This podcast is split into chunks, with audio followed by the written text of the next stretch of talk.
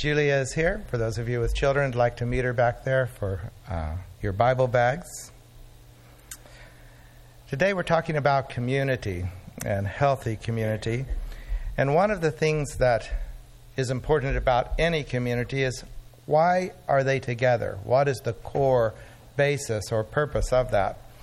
And I want to play the video that you've all seen, and I want you to think of it in terms of what does it mean for us to be a Free Methodist community. The Free Methodist Church is a connectional church, strengthened most by our relationships based on truthfulness and grace. We are committed to loving God, loving others, and making disciples as we expand the kingdom of God, inviting all to join the community of Christ. In this, we believe there are essential freedoms that make this kind of community possible. All races and ethnicities are free to live and worship together. The kingdom of God is made up of people from every race and ethnicity. From the abolition of slavery to the civil rights movement to the human trafficking that you find today, we as a church community are continuing to fight injustice across the nation and around the world. Women and men are free to be treated equally.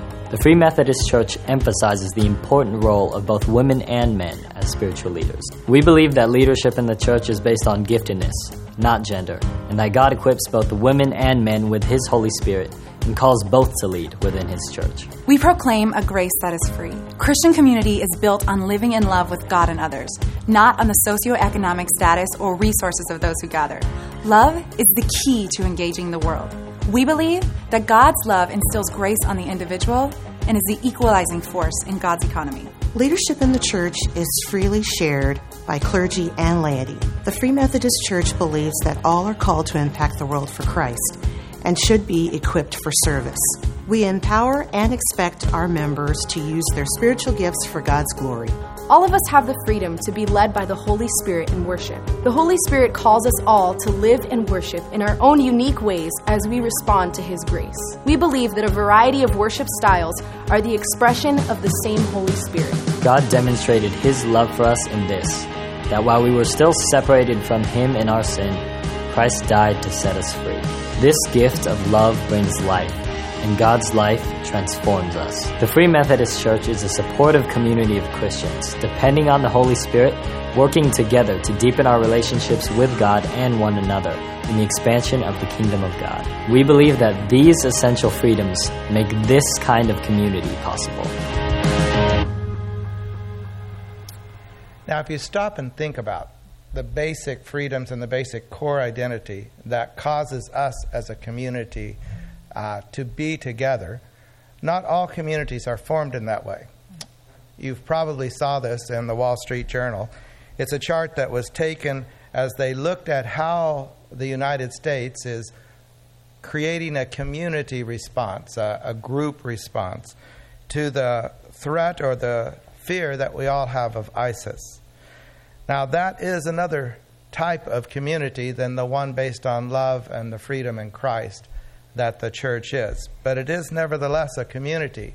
But it's based around a mutual fear and a mutual hatred.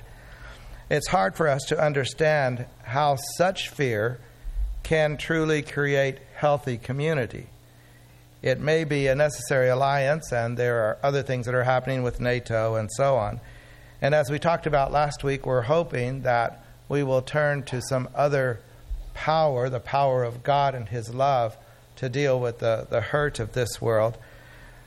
But if we do not transcend the human frailty of fear and hatred towards another group, and that becomes our community, then the community itself will be unstable. It will be unhealthy in, in various and, and multiple ways. The same is true of many other communities that can form around the community of thieves or the mafia or other kinds of things. If the very core of the community is based on some kind of mutual fear or hatred or thievery, then that deformed form of humanity will deform the members who are a part of that community. But that's only one way in which communities can become deformed. If we're created and, and formed around a wrong core or an unhealthy basis, there's another thing that can happen to us, and that's what we want to talk about today and that is that a community can, in fact, be formed around God's love and God's freedom and God's ministry of care. Yet, if the individual members of that community don't act in loving and healthy ways with each other, then in fact that community will become sick. It will become deformed because it's formed around the right thing but deformed in the way it lives out that community. For example, let me give you an example before we bring it over to the church. In an academic community, as in force, it has at its core the education of the next generation of human beings. Now, that's a great purpose and core and can create great community. But imagine a school in which the faculty members, the administration, the students don't treat one another in healthy ways. They are perhaps competitive or manipulative, or they gossip against one another, or they treat people unjustly within that community. Or perhaps they are racist, or they are patriarchal, or they're classist. Then, even though the core of the community is there to bring about education of the next generation, they will, in fact, create a community that's so deformed that every person who enters it will be deformed by the sickness that has overtaken uh, that community. The same is true of the Church of Jesus Christ. Our core purpose is to love God and to love others, as we just saw in the video, to bring people to faith in Jesus Christ, to baptize them, to teach them all that He said, to facilitate spiritual growth such that each of us can live together in the ways of God and the peace of God, and we can live together in healthy ways. Now, this redemptive community is, according to God, the hope of the world. The church is the means whereby God is bringing about salvation into the world. What we bind and what we loose has eternal implications. But if the members of a church do not treat one another in healthy ways and instead sin against each other, then that church becomes an unhealthy community and everyone who enters it will, in fact, become harmed by the very relationships that God intends to bring about redemption. Now, we would like to think that this cannot happen in the church, that the people of God, brought together by God and birthed into uh, this wonderful family of God, means that all sin is out there and it does not come in here. But the very words of Jesus that we're about to read show that that is not true. In fact, Jesus knows that we are going to sin against one another, and we need a way to forgive and cleanse and heal the deformity that that does to us, both individually as we do it to each other, but also in a community in which that kind of behavior is allowed to go on without being uh, confronted and stopped. And so he teaches us how to heal this disease of sin within us and within the church. Uh, we call it the Matthew 18 principle, and it is one of the most important portions of Jesus' teachings for the well being of a church as a whole, as we uh, are, in fact, God's people bringing his salvation into the world. So let's go to Matthew 18. We're going to start with the 15th verse, and we're going to go through the 20th verse. Jesus says, If your brother or sister sins, go and point out their fault, just between the two of you. If they listen to you, you have won them over.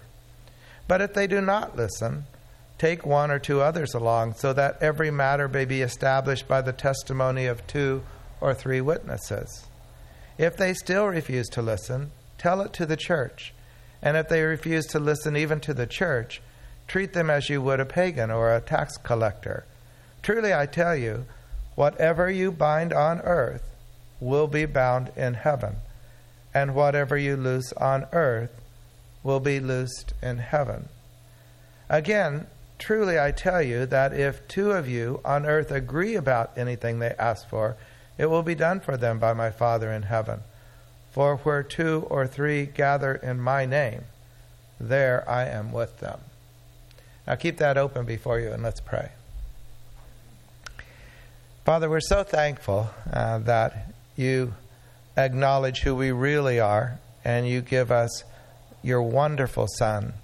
Jesus, we're so thankful that you teach us honestly and openly what we're going to experience and what we need in order to find new life and to give live together in love and peace with our neighbors.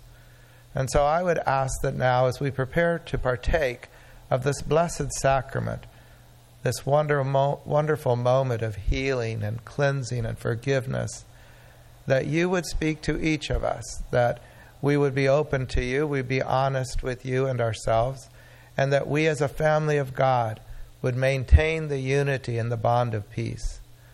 So be with us right now, and we will give you the praise. Amen. Now, the, the principle is very simple, it's very straightforward. He describes it easy enough. Someone sins.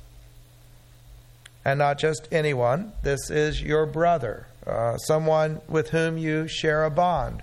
It could be a fellow Christian with whom you have worshiped or shared some exalted heavenly place. And adelphos of yours, someone close to you a brother or sister sins. And how they sin doesn't seem to be a point of concern to Jesus. Although some sins definitely hurt more, when someone sins against us in some ways, it hurts far greater than if they sinned against us in other ways. For Jesus, it doesn't matter how we sin against one another, there's no ranking of sin in its impact on the individual or the community, both the one who's sinning and the person sinned against, and the community of which they are a part.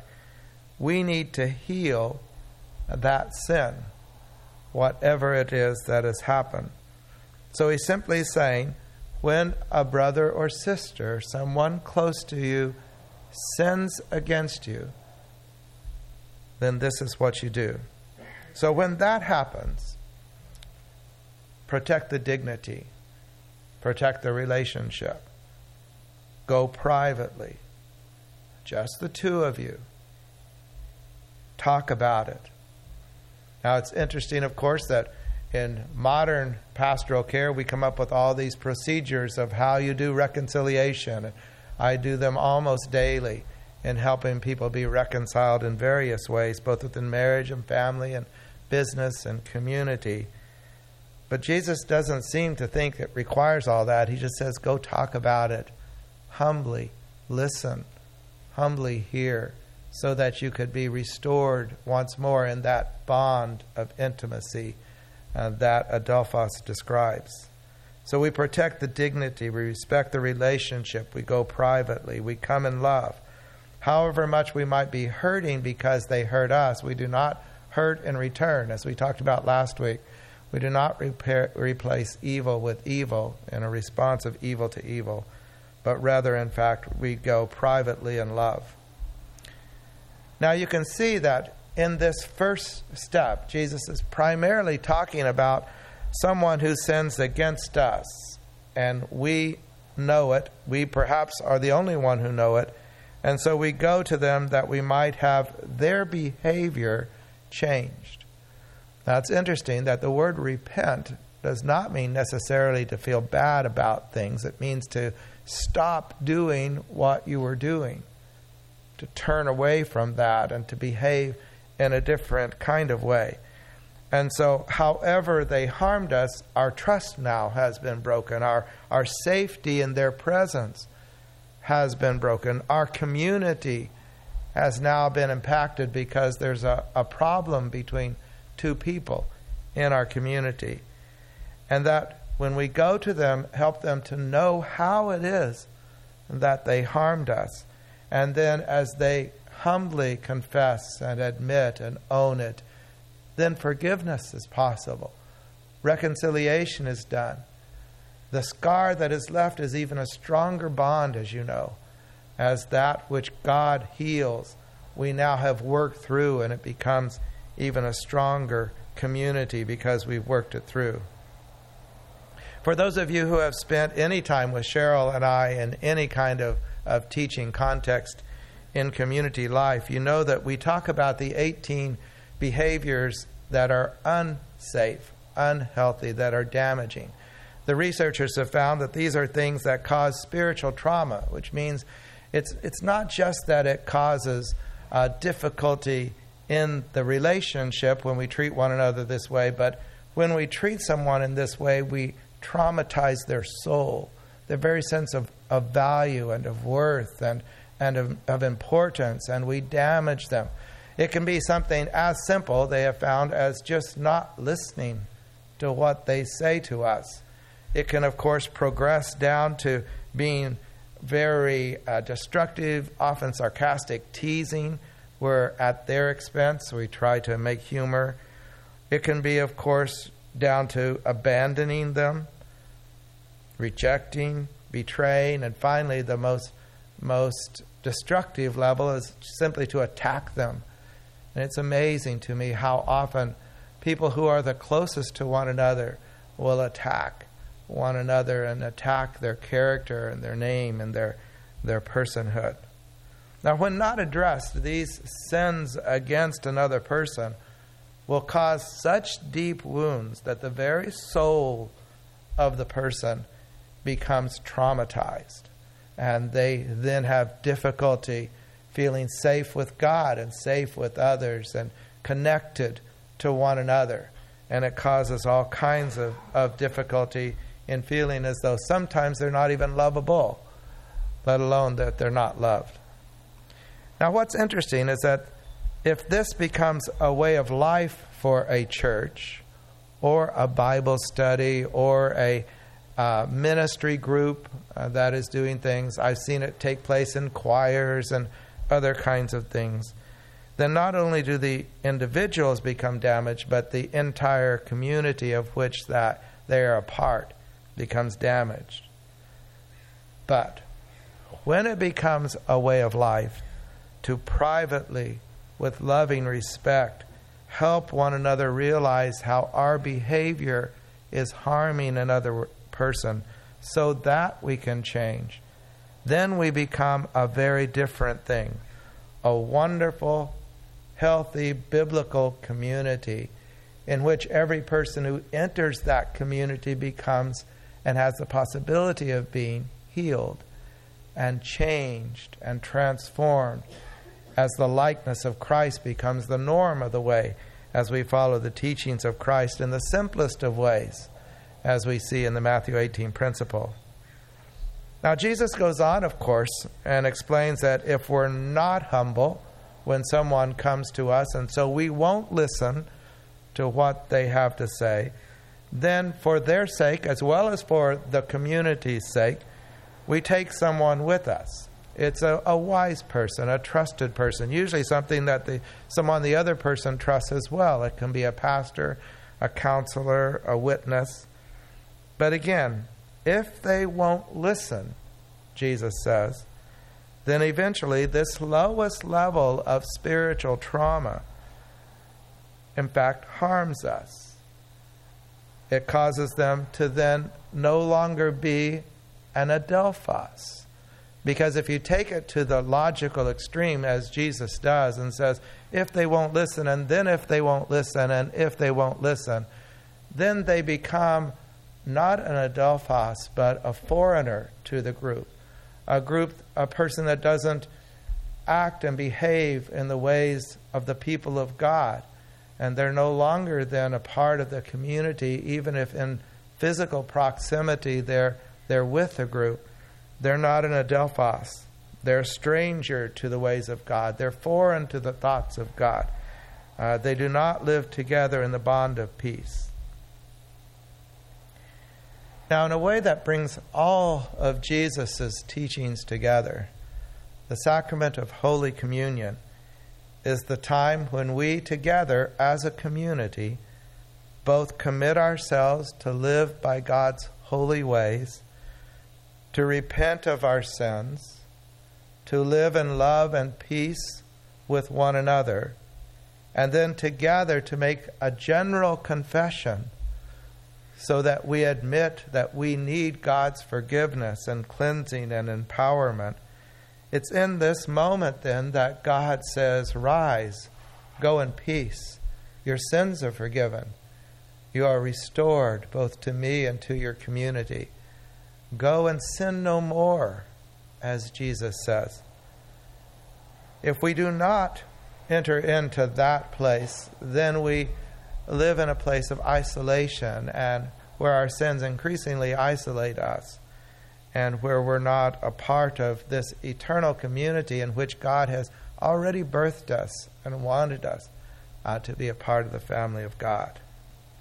Now, if it is your desire this morning to experience the fullness that God has for you, both as an individual and within this larger community, then we invite you to participate with us in this sacrament of Holy Communion.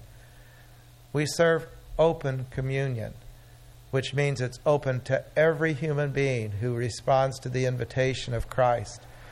And we invite you to experience the freedom that God has because this open communion is for the entire community of God's people.